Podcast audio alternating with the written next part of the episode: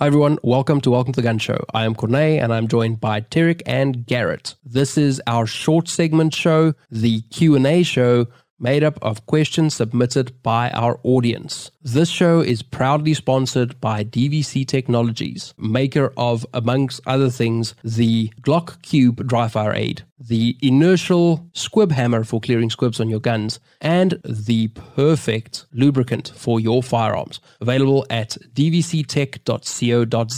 Let's get into the Q&A. So, uh, first question, guys. This one comes from Mac11. Um, interesting choice of name there, dude. Bullseye shooting at 25 meters on B8 targets. Is there any secret to mastering it? Are you changing stance or grip or different approach to trigger? Uh, and he's specifically interested in handguns with iron sights. Line up the sights properly, pull the trigger without moving the gun. So that's that's it in a nutshell. Um, I think the way to to get there is to not shoot B8 25. Um, if you can't shoot a B8 at 12, shooting at 25 is not going to help you. Uh, if you can't shoot at 15, shooting at 25 is not going to help you. Um, realistically, you need to start at some distance where you can keep it all in the black and then work back from there. Um, I personally do not adjust grip or really the way that I manipulate trigger for shooting this kind of stuff. Um, should. I, I, the trigger, I, yeah. I'll tell you why you should. Because if you're pulling the trigger at three meters for a 25 meter bullseye shot, you're not going fast enough at three meters. No, no, no, no, no. So, so I'm not doing anything different to what I do in matches. There is, based on distance, we're doing stuff differently, but I'm not doing anything specifically for shooting bullseye. Um, so I, I do adjust based on target difficulty, but it's not specifically for bullseye. I would do the same thing in a match. There are guys who do like really limp wristed like grips and things because they don't care about recoil recovery and sorts of weird stuff. I, I don't do that. I think uh, I think the, the context of this is really important. Um, shooting shooting B8s at, at 25 meters is is a it's an audit of, of your fundamentals. Um, so if you're having to change dramatic parts of what you do as opposed to sufficient sight picture for the shot that you require and, and pulling the trigger without moving the gun off target, um, then there's probably a problem with your fundamentals per se. Um, everyone, as Steve Fisher always likes to say, everyone's a sniper at five yards. Um, so what what 25 meter bullseyes are showing you is is the little the little inconsistencies we can mask if we're shooting an A zone at you know so a bigger target at closer distance um, or both because their weaknesses in your grip or or, or how you're reading the sights or how you're putting the trigger are easier to mask because the the standard is is different. Um, and and and it's a really important skill set. It's also an important part of the skill set, knowing you've got to be able to do the the fundamentals as the fundamentals, you know, in an orthodox manner before you can start doing things properly in an unorthodox manner. Uh, everyone wants to learn how to host targets to three meters because it's fun. Um, if you learn how to shoot a B8 at, at, at 25 meters and then you don't try and use the same technique to hose a target at three meters, you'll you'll be a better, more rounded shooter. Absolutely. Yeah. yeah, I think you guys pretty much covered it. I don't change anything, and I think what Corn said about establishing a baseline to your current fundamental skill sets is important. Mm. You know, we've spoken about it before, but if you're at 25 meters and it's not something you're capable of doing remotely yet, you're not going to know what you're doing incorrectly. So go a little bit closer, establish that fundamental, and then you can start working your way onto the longer ranges. And honestly, I'd start even closer than that. I I would start at like a B8 at five. Oh yeah, yeah I, I, I wasn't giving 12 and 15 yeah. as starting points. It's just if you can't do that distance, you definitely can't do it at double that distance. But I would I would start at a B8 at five, and I'd want to be able to keep everything in the X ring, um, and then I'd move out a little bit further and and and kind of try and maintain the standard like that.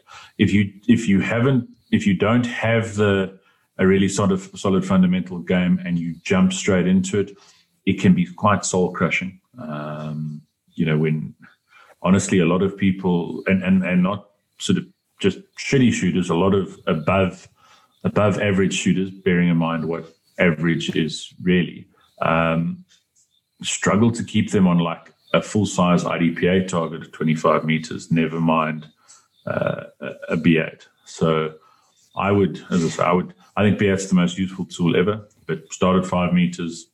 Um, make sure that your fundamentals are, are in line there. And yeah, I, I, I, try and crush down with my grip as much as I can. I try and, um, I have a horrible habit of, uh, of doing a little bit of trigger pinning when I sometimes do that, which, which is a really bad thing to do. Um, and it's a holdover from, from years and years of being taught to do that, uh, which I don't do if I'm shooting fast, but it's, it's something I need to, I need to work on. So it's not something I change deliberately. It's a it's a bad habit that often leads to shots I'm not happy with. So, couple of more things. Um, I don't change the way I align my sights to target um, because I zero on B8s at 25. So my proper hold at 25 on a B8 is what I need in order to shoot the B8. I'm not doing anything weird in terms of holding mega low or mega high on the target or anything strange like that. Um, once you start moving out to a distance where zero starts to matter, uh, five meters realistically, even even a poorly zeroed gun can be shot pretty well and pretty much centered. Um, once you start getting like 12, 15 odd meters out, zero is going to matter. So start off by zeroing your gun from from a dead rest we covered that in the previous uh, Q&A. Make sure your gun is zeroed. Uh, because most people, it's it's you, dude. You're pulling the shots in some weird direction. But for some guys, the gun just isn't zeroed where they think it is at that distance. And you end up with uh, B8s are unforgiving because the target area is so small. Mm. So, um, also, when you print B8s, B8s were designed not to be like, not to go on the common paper sizes that we have in South Africa and not really to go on the common paper sizes that they have in the US for sort of desktop printers. Um, so make sure that you print them with uh, 100% scaling so you get the correct end size. It's going to cut some stuff off at the sides and possibly at the top, depending on what size paper you're, you're printing on. But important to print at 100% scaling so that you don't end up being super generous because your target area is a lot bigger than it should be, or you end up at a point where it's just not possible for you to do in a realistic amount of time because the, the target scaled down is much smaller than it should be. But also, if if you're working on bullseye sort of shooting on B8s, time is irrelevant. Yeah. Don't don't go, oh yeah, but it took me a long time. There is time is not a factor in what you're measuring. Um, if it takes you 15 minutes to shoot those five rounds, uh, as long as they're you know or the, the, accuracy is what what was required. That's more important than well. That's the only thing that matters if you're shooting groups. Uh, if you're doing a drill on a B8 with a timer, that's a different thing. But if if the thing you're doing is shooting groups, time isn't a factor. Don't let it. Don't let that uh, fuck you in the head. To use a technical term. Yep. Cool stuff. Covered that one. Happy. Mm-hmm. Awesome. Next question. This one is from Charles Buerta. Hey, Charles. Um, hey, Charles. Hey, If you have multiple guns in the same caliber, i.e., 9mm parabellum, is there any value in trying to work up a load that will work in all the guns, or should you right off the bat work on separate loads for all those guns? So I can tell you what I do, and I think this is what everyone, like the rest of us, do. Um, I do one load that works in all of them, and I make sure it factors in my slowest gun that's that's what I do. Because fuck that noise of doing like seven different loads across eight different guns and fucking around with dies and things and powder drops and things every time. I don't even yes. cartridge overall length. I'd be the fucking worst person for that. no, I, I, run pretty much the same system, developer load that works in all my guns. Uh, I don't have any subcompact pistols. I don't know if that might make a bit of a difference. I don't think it would make a serious difference. But uh, yeah, develop a load that works in all of them. Make sure it's safe. Make sure it makes power factor, and then you'll be good to go. Yeah. Well, I actually have some data on that, which uh, we'll let T talk, and then I'll I'll try and pull that up. And now you want me to talk. Earlier you were bitching I talked too much. Um, Well, Just the right amount. bitching is a strong word. Suggesting is like, yeah, you know, like I, I know which guns have got the tightest chambers. I know which guns have got the, the shortest leads. So if if I'm changing something on a load, I'll uh, I'll I'll check it in relation to those guns. So you know, overall length, I'll make it sure it fits in the gun with the shortest lead. Um, things like crimp and that, I'll make sure it fits in the gun with the tightest chamber. Um, and then, yeah, I don't overthink shit like that. Uh, I'll be honest, like I've I've never I've never had a load that was spectacularly accurate in one of my pistols and, and shot patterns in all my others.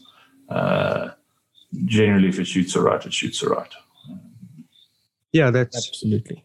I've had that as well across different brands and barrel lengths and different types of rifling. On the pistols, they they all shoot relative. They all shoot about the same size group as one another. Yeah. You know, with I the same shoot the ammo. same ammo in my PCC. Yeah, Exactly. Yeah, when I eventually get mine licensed, same thing. Hmm. It's getting the ammo that gets shot in my pistols. Like, there's no point in working that stuff.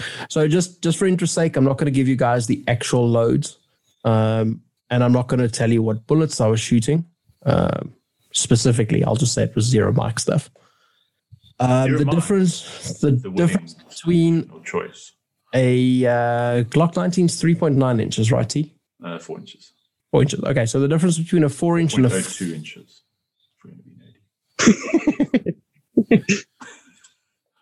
The difference between a five inch gun and a four inch gun.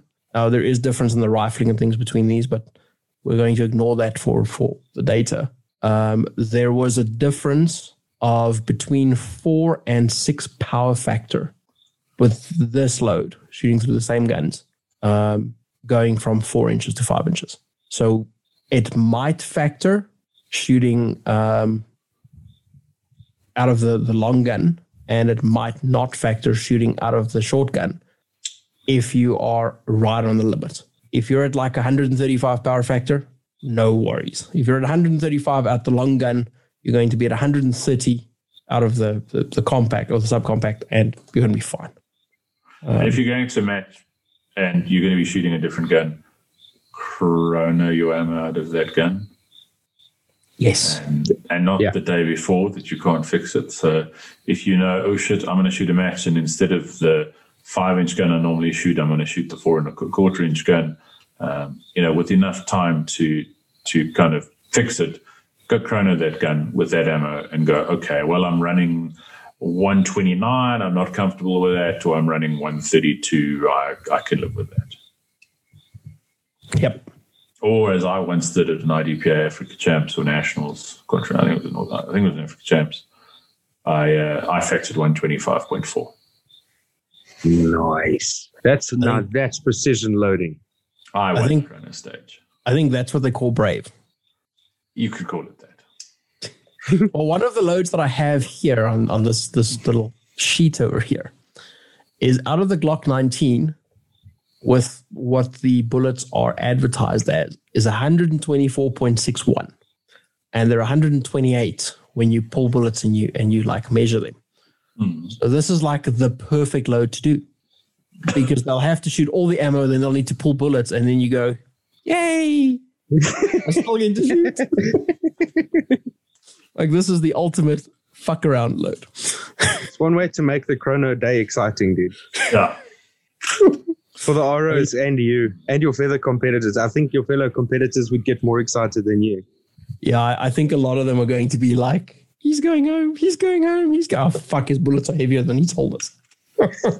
It was like uh, it's a Polokwane Nationals, Gaz, where one of our, our squad mates, who will remain nameless, very good shooter, factored at 170.0.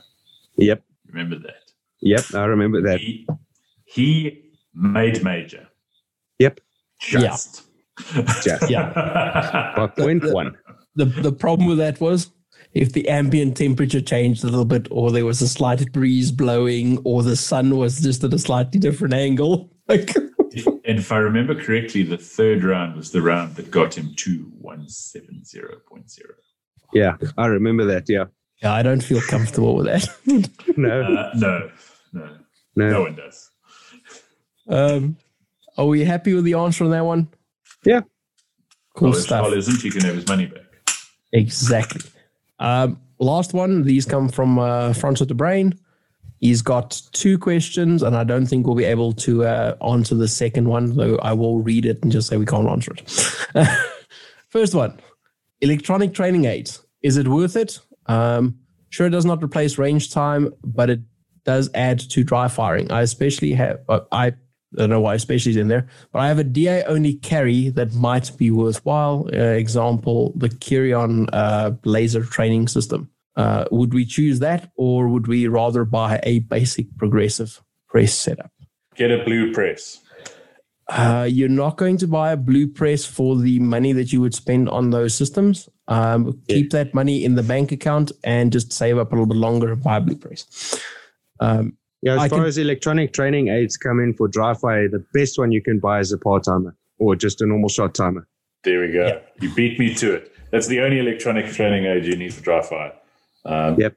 Problem with most of those lasers is they're visible lasers, so they make you look at the, where the laser's going, um, which often makes people cheat. Uh, So I've tried a couple. I haven't tried the, the, the Kirion specifically, uh, but I have a SIRT pistol and I have a fuck. I don't know what the fuck that thing is that attaches to the rail on the gun and measures movement and shit. Mantis, Mantis X. X. That thing. Um, I still use the SIRT pistol. I don't use it um, in the way that I think they intended. So I turn the laser and stuff off, um, and I still train with it occasionally. It's convenient um, because I can I can sit and fiddle with this thing safely um, in places where I probably won't be fiddling with an actual pistol, even if it is unloaded. Um, so I don't think a SIRT pistol's worth the money, straight up. Um, the Mantis X was a really, really, really cool gadget for about three days. The reason it was cool was there was a pro- progression system, like you play video games and you get to unlock shit by shooting uh, 100% of the score or whatever using this thing. That's fun for three days, and then you never, ever, ever, ever use it again. Um, I, I wouldn't. the corner, I'm going to interrupt you here. And having played COD with you, I think that's probably because you bought the hacks. Um, when you bought the Mantis X. That Let's just- buy. Let's just say I have a very high average. It would be above average. Is that what you're saying? Exactly. So yeah, I, I wouldn't buy any of the electronic training aids. Um, I haven't used something like Kirion where you have something that detects the laser on the target uh, to measure things like draws and things. I think you're better off having a uh, shot timer that supports par times and working the time down until you get to a point where you're you're pretty close to finishing at the par time or to just before it or during the beep. Listen to the previous Q and A for that. there's, there's, there's probably no one in SA who's more serious about dry fire than Gaz. Um, so it's it's probably telling that Gaz's dry fire system involves some targets, his gun, and a timer, as opposed to thousands of rands worth of gadgets, which is money you could spend on bullets. Um, Yep. And one of the most fascinating things with that is dry fire ammo is free. Oh, it's awesome. Yeah. So And you always make power factor. Eh? Exactly. You So always on your, money, 170.0, no problem. spend your spend your money on uh, on dry fire ammo, shot timer, and uh, then save up for a blue press. And a- Uh, I don't know if you should get that before you buy a progressive press. which you're going to have more fun with. I hate reloading. Re- realistically, the press, I think. I mean, I hate reloading, but I like shooting. So, um, Sometimes worry me. his second question is why is the SAPSA website so crap? No info linking to local clubs. Um, we can't answer this. I, I, I can give you an opinion though, and I, I, I don't think it's really.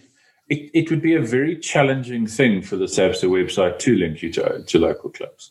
Um, you know, there's, I, I, I, I don't think the SAPSA websites, um, I, think it gets a, fair amount of unnecessary abuse. Um, you, and, and, you know, there's the IPSC shooters Facebook page where, and to be honest, if you want to find shit about a local club, you go on there and Sabella, who is SAPS's angel, will then come in and help you. Uh, yeah, I, I, don't think it's. I think the SAPSA has other things that they could focus on rather than stressing about trying to. Because the problem is maintaining something like that. Uh, you know, uh, as I understand it, you know, just getting calendars and that from from provinces can be challenging enough as it is. Um, never mind, you know, like what your club does on their Thursday night club shoot. So what I will give him, because I've just pulled up the SAPSA website. Uh, there's there's more stuff when you log in. So if you're a member and you have a login, uh, there's there's more stuff you can see. Um, the club's link that they have available to the public is blank. Um, so I don't know. As T said, it's probably very very difficult to maintain that. The best way to find information is to go on uh, IPSC Shooter South Africa, IPSC Shooter SA, and on Facebook, and just speak to Sabella, and she'll sort you out. Um, just just join ECPSA and find a club. There you go. You can choose between uh, BASC and Spartan. Oh, there we go. and problem you probably don't want to be a Basque, so Spartan. No. Go join Spartan, then join Vector so you can shoot on the range for these shoots.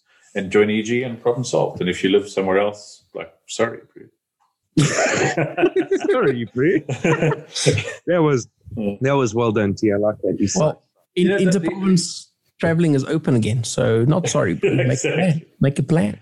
Jokes aside, though, like you know, one of the things with clubs, and I think we sometimes forget that is that they're shooting clubs. They're not. They're not so much. They're not. They're not offering a product. It's a club. So you you also need to go try out some clubs and, and kind of it's a bit like buying new new shoes. You need to you need to find a club that you like the fit of, um, that that you like the culture of the club, you like the people at the club. Um, so yeah, I would you know we, we live in in in the 21st century.